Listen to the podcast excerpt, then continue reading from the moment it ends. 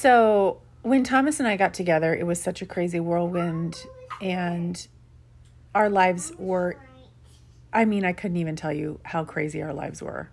I was literally in the middle of a divorce.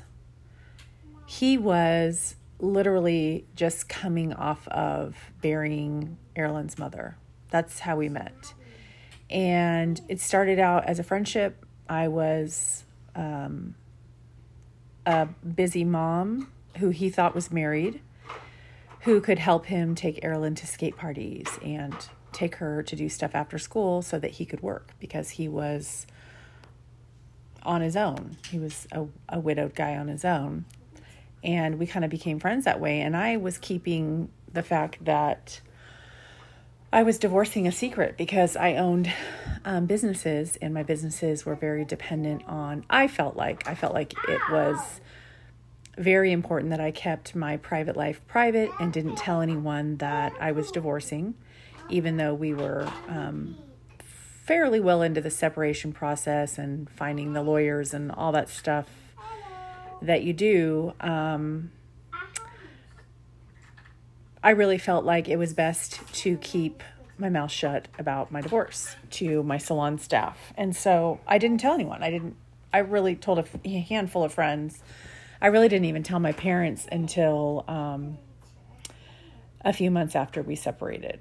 Um, and our separation, our, we were separated, but uh, we owned a home together, and then we owned a condo right down the street. So he eventually moved into the condo. We did this thing called bird nesting. And he would come into the house with the kids a few days a week and then leave and go to the condo. And I would come to the house a few days a week. And I didn't stay at the condo. I stayed at a friend's house. So anyway, I'm telling you all that to tell you that our life was crazy when Thomas and I first met. Um, I wasn't sure that I, f- I was going to be keeping the house that we live in. We live in a um, a big house that I ended up getting in the divorce. I didn't know if we were going to be able to sell the business in time, or if Ford would get out and our business would be ruined. Uh, we had two salons at the time. I didn't know.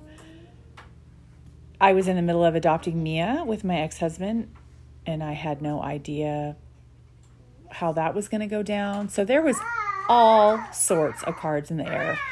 If my life was a card deck, it was literally thrown up in the middle of a tornado, and all the cards were going around in circles. That's how I met Thomas.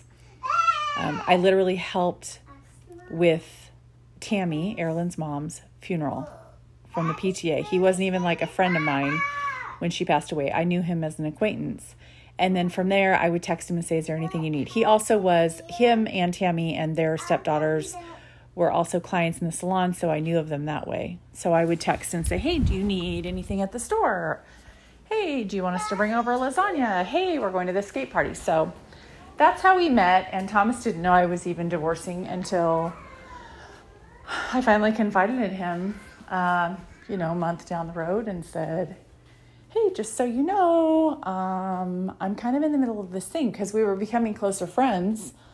And so I felt like I could trust him. And I was like, the reason I'm not telling anyone, the reason that the salon staff doesn't know, is just because I feel like if everyone at the salon knew that we were in the middle of this tumultuous thing, that we might start losing staff, or staff might get nervous, or clients might get nervous. And anyway, so all that stuff, like piece by piece, started falling into place with figuring out how the house was going to go.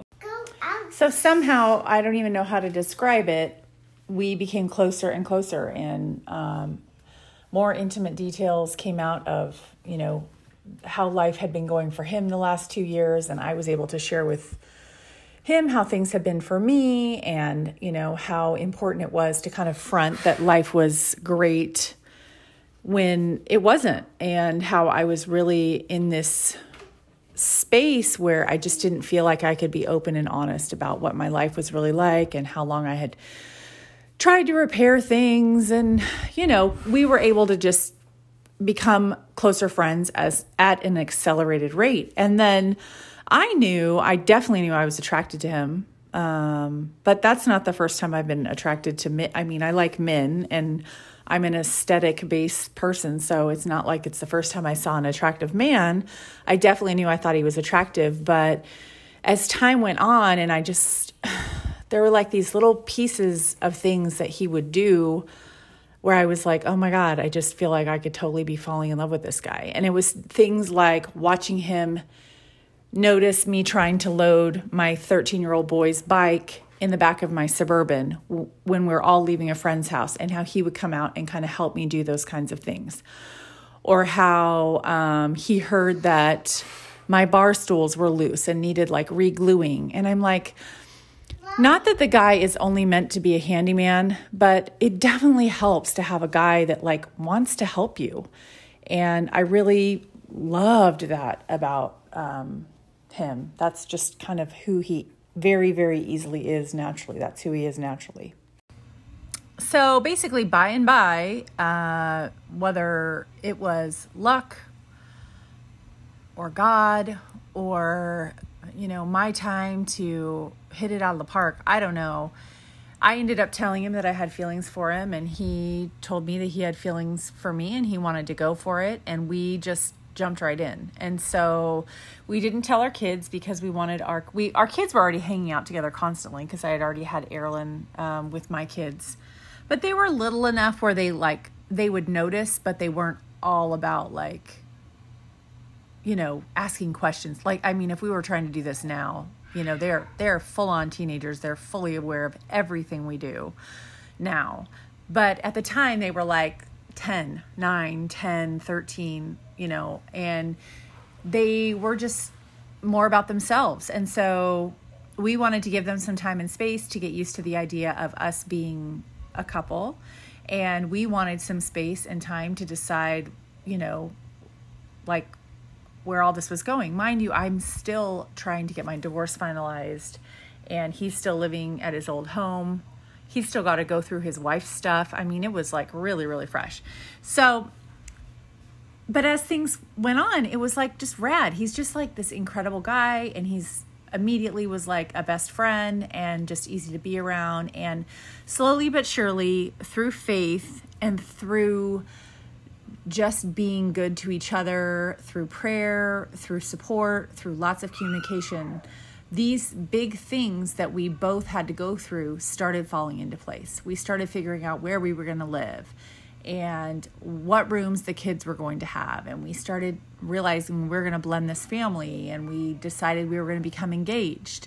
And then uh, we went to go get engaged, and I became pregnant. And so, you know, this all sounds like it could give you a big panic attack, but with Thomas, between Thomas and I, it's been so easy. He's just an easy person. He's very trustworthy.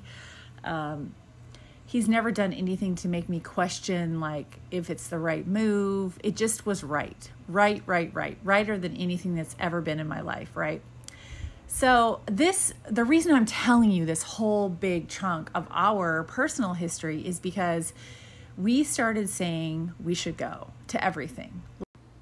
So life leading up to what it was led us to this place where we just, everything that we got invited to, every bonfire, every last minute invitation to go to a friend's house for a barbecue, every time a couple invited us out to go have a cocktail, even if we were tired, whether it was a birthday, it was anything, we were like, we should go. That was like our motto. We should go. We should go. Because we just felt like life is short, and we had a lot of making up for lost time, and we just wanted to do everything together. And so every time, like, even if we were tired, we were like, we should go. Uh, you know, hey, the, you know, there happens to be a bounce house downtown and it's free. And we're like, we should go. So we just took the kids everywhere. We did everything. We did road trips, and we just went and went and went. And that's been our motto. Well, COVID, fast forward six years we've been together now, um, coming up on six years, actually.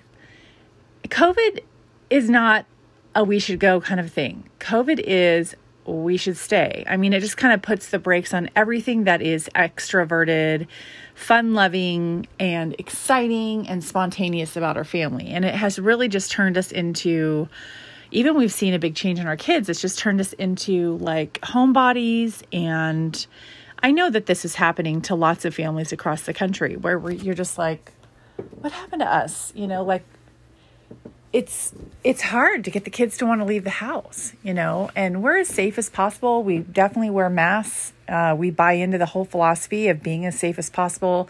We have hand sanitizer everywhere you can think of. But honestly, guys, it's really hard. We have a lovely home, but, and we live in a lovely place, but it is hard the last six months. And, you know, the summer's coming to an end and we're realizing, hey, these kids are not going back to school. We saw the writing on the wall. And so we started thinking, you know, what if we got an R V? And what if we pulled the R V somewhere on the weekend when the kids weren't in school? We researched a great place.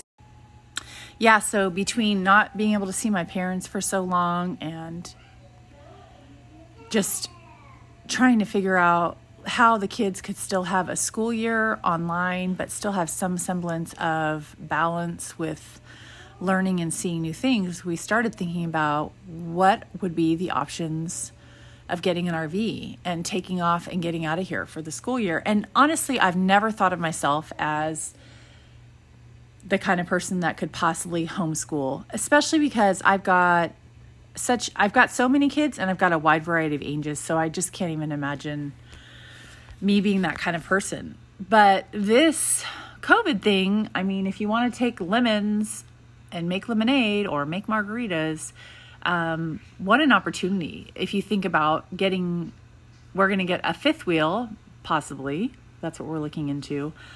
Pulling the kids somewhere great on the weekend that they could explore. And it doesn't even have to be that great. It just has to be some place that they haven't seen before. Let them have Wi-Fi from eight in the morning until one to do their schoolwork. And then in the afternoons, after lunch, we can go explore, hike, bike, whatever that area has to offer, learn about that area. And then on the weekends, when they're not in school, we can hook the thing up and pull it to the next town and kind of make our way through the school year across the U S. Um, obviously, it would take some planning. And so we've been doing a lot of research, a lot of planning. Um, we have a big family. I don't know that all seven of us, it would be all seven of us and a dog. And I don't know what kind of rig would fit all of us. But it, I don't know if it's going to actually happen, but it's kind of been the main thing that Thomas and I have been exploring the last six weeks or so, looking at them, uh, doing cost comparisons, uh, you know, trying to figure out where everyone would sleep, um, how we would live, what the Wi-Fi situation would be.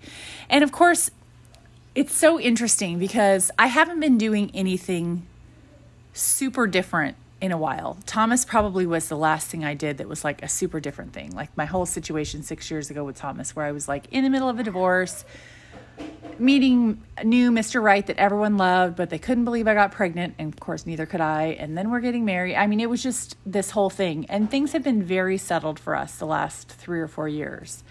Um, and, and happily so. But now that we're talking about doing this, we're having probably like actually about eighty percent of the people we talk to are doing that thing where they're like, oh my gosh, that's going to be so great for the kids. You know, what a great opportunity. You guys are going to love that. You know, we're rooting for you. And then there's that twenty percent that are like, you know, you'll constantly have Wi-Fi issues. And if you can't handle your kids in a three thousand square foot house, how are you going to feel in a four hundred foot rectangle? And so there's lots of people saying things like that. Right. And it's true. They, the things that the negative things that people are saying are absolutely founded in truth. And it's definitely something to think about.